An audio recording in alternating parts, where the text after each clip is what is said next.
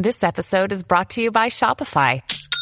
Forget the frustration of picking commerce platforms when you switch your business to Shopify, the global commerce platform that supercharges your selling wherever you sell. With Shopify, you'll harness the same intuitive features, trusted apps, and powerful analytics used by the world's leading brands. Sign up today for your $1 per month trial period at shopify.com slash tech, all lowercase. That's shopify.com slash tech. So there is a maniac running around the internet and destroying MongoDB and Elasticsearch databases. Let's discuss what we can do as backend engineers to prevent that. So, guys, uh, this has been going for around a week now. It's just getting worse and worse. It was discovered, I believe, by a security researcher named uh, Bob uh. Hopefully, I don't I didn't butcher your name there, but I, am actually following him, and, and, that's how I found about it. I was following him on Twitter. I found a bunch of uh, security researchers on Twitter just because I'm interested in security in general. But uh, he reported he started actually by having a MongoDB honeypot. And uh, guys, if you don't know what a honeypot is, it's essentially an an an a planted uh, bait to attract attackers so that you can essentially find out more about the attacker themselves, right? Where they're coming from and, and stuff like that. So it's not real MongoDB database or cluster or, or, whatever software you're running. You're running it on purpose so you can attract these attacks. So he found it this way. I believe that's how. That's the first time I see it. I, I think around three weeks ago. And then he started seeing more and more similar attack people reporting that that their MongoDB or their Elastic search cluster all of a sudden is wiped out. And you might say, how does someone do that? Well, let's discuss and see how this is done, right? So MongoDB, so MongoDB runs on port uh, 27017 by default, and Elasticsearch runs, I believe, in 9300 uh, on default. So that's the default port for these database clusters. And uh, so what what what the attacker needs to do is just literally run a port scan on the entire internet uh, maybe targeted on Amazon AWS public IPs, and uh, for these specific port IP uh, ports.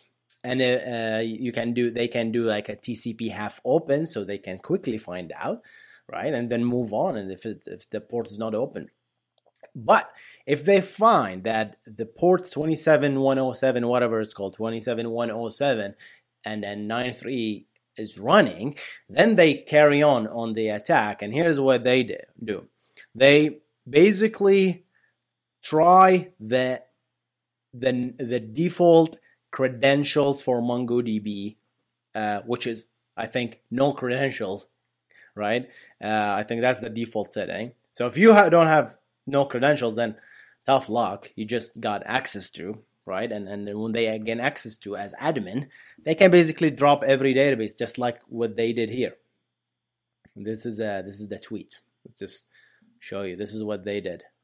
So uh, I don't know. There is a previous picture, but what they do is like basically they t- loop through all the databases and just add everything as a meow. Basically, they they add their own signature, which is meow. That's the attack name apparently right? And they just wiped out all the database so that the default size becomes 283 bytes. I don't know why 283 by default, but that's what that's what happens essentially. And when when you when you have that, basically the database is wiped. You can they they do the exact same similar attack to to uh, um, to Elasticsearch cluster databases because the port is open and they can enter with the default credentials. Now, the default credentials might not work because some people actually put some decent credentials. So that then they probably run, uh, that's my guess, a rainbow table attack to kind of brute way, uh, brute force their way into the database. And, and, once they are in, then they try whatever database they have access to, they try to drop it or they try to change it. Okay? There is no there is no ransom or threats per se. To be honest, what we what what we've been reading, this Meow attack is just some lunatic. He is not asking or she's not asking for any money. She's not asking for ransom. She's not asking for some Bitcoin address to transfer some money to restore the data. It's just this this bot or this thing is just wiping stuff.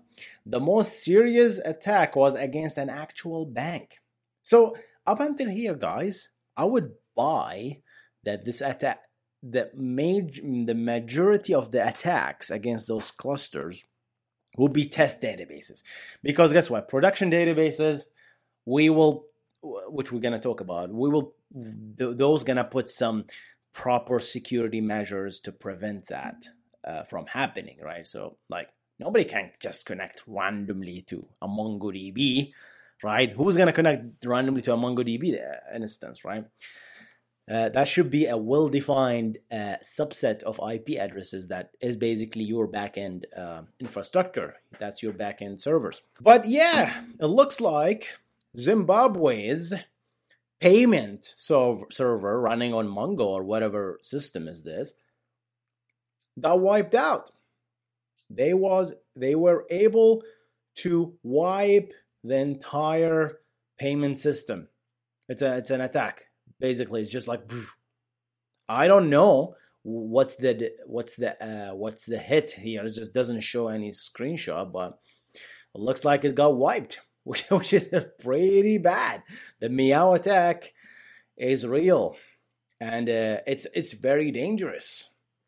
Because it's, it's there's no back if you don't have backup tough luck man. That's the thing. You can have backup obviously and and most production systems have I mean, daily backup or somewhere that they can just reverse. If, if you have MVVM, um, MVVS, multi-version concurrency control, yeah, MVCC, multi-version concurrency control, MVCC, then you might actually be able to rewind the history in your database and then go back to a previous snapshot in time if you if you enable that feature MVCC, right? I hope I pronounced it right, but it's just like basically any write, any delete is actually an insert, right? And a snapshot of the state of the database. So basically, the database can takes snapshot of itself, right?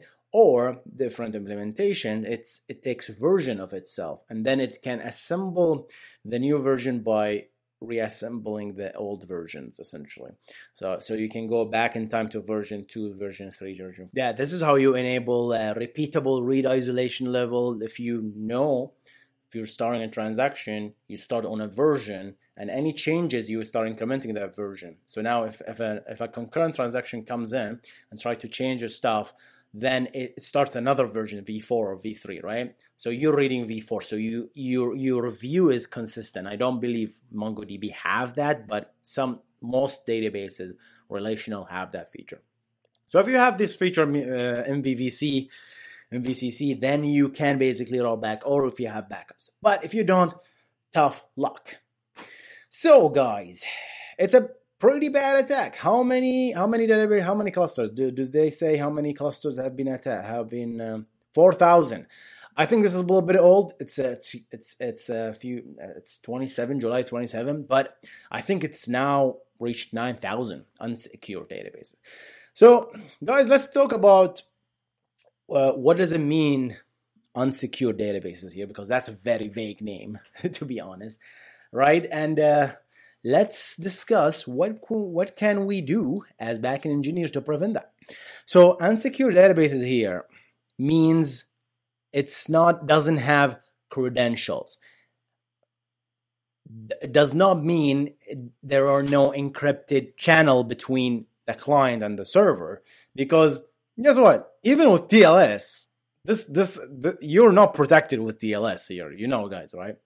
Uh, MongoDB have encryption by default, but that's it's like uh, there is a saying says it's a catch twenty two. If, if you have a, a, bank vault, does not stop the robbers. It, it was never a, uh, there was never an incident where a, a vault actually stopped the robbers because they can just uh, they they have the key or they found the manager under arrest and they started to mug them and found the key and they opened the vault right so the vault is not really uh, it's not going to stop the robbers once they are in they are in right but uh, if you don't have a vault then you're gonna attract more and more uh, basically attackers. TLS is exactly the same here, right? If you don't have a bank vault, then you're gonna have more and more bank robberies, basically. So it's a cash twenty two with uh, with bank robbery, and TLS is exactly the same. So if you have TLS, which is encryption between client and the server, client and the server, which is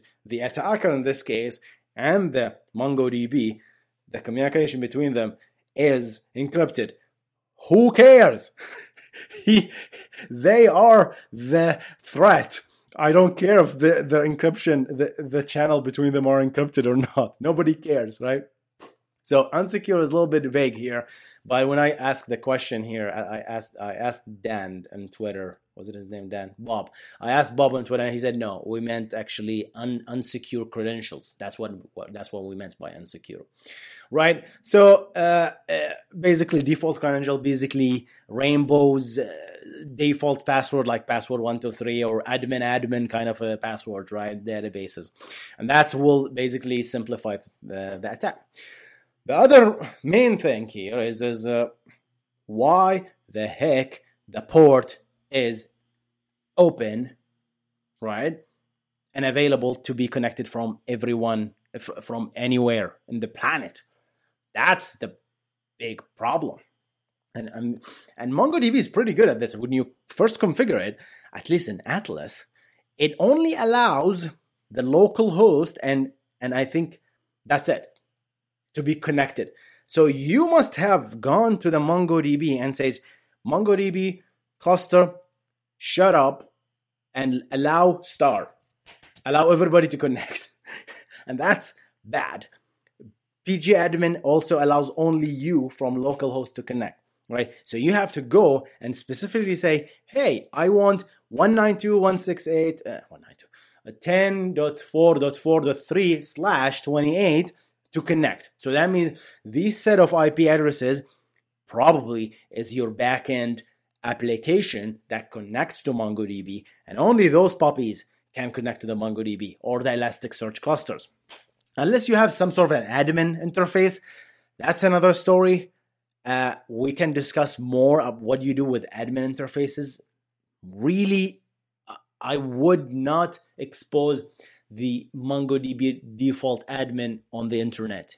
Yes, even if you want to manage the admin, you go to a remote machine and then from that machine you connect to the MongoDB admin or the your database admin. Forget about Mongo, right? Anything. So those configuration must be behind a reverse proxy. And reverse proxy in this case, that's the only thing that the user communicate with.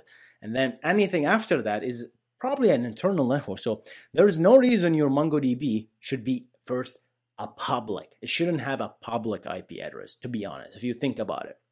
Because the configuration should be the MongoDB cluster and, and the backend server, and then a reverse proxy, and that guy is public right? And everything, hopefully, those puppies should be in the same LAN with 10 gigabit uh, LAN Ethernet so they can communicate very efficiently between them. And I talked about how, about, I don't know, I, I spoke Canadian for a second there. And I talk about why why you want your backend server to be very close to your MongoDB database or your database in general. And I call this video, check it out right here. It's called um, Keep Your Servers Close and Your Database Closer. And I made two versions of this. And it's very, it's still, still so real, this thing. You have to keep your server, the backend server, very close to the database. And it's very, it's, it's, you shouldn't send queries across the globe and the internet, public internet. This should be always behind a very high speed local area network so they can communicate because database communication is very chatty and we saw we did wiresharking those some of those databases, and you guys saw how chatty database queries are. There's like a there's a lot of chattiness going on. Going TCP, uh, if you was using TCP, man, that's just there's a lot of chattiness anyway, and the protocol of the databases also adds some more chattiness. And and imagine these chatty packets going across the globe, right? So MongoDB Elasticsearch should not have a public IP address, in my opinion, unless there's a use case that I can't think of. But that's one. Uh, ports, that's the first thing. The second thing is the port should only be allowed to connect through IP addresses that are pre-configured. Not any IP address, just specific IP addresses. Those guys can connect. Uh, specific, especially a subnet kind of a thing, right? So that's that's the idea of how can we do things, guys. All right, guys, that's it for me today. Very quick video to report on this uh, meow attack. Ow. Yep, uh, Elasticsearch and MongoDB databases are being destroyed. Uh, I don't think, again, I don't think most production servers know what they're doing. And if there's a MongoDB public uh, public database, there must be a an atlas somewhere on, on on MongoDB Atlas somewhere or or or somewhere that is just publicly available and just available for testing. So yeah, the only real incident is is this is the African Zimbabwe attack. That's the only one we know that has been public and has been destroyed. So yeah, watch out for the meow attack, and uh, I'm gonna see you in the next one. Uh, let me let me know what I missed when this uh, on reporting this news, and and uh, what should I talk about next. All right, guys, that's it for me today. I'm gonna see you in the next one. You guys stay awesome.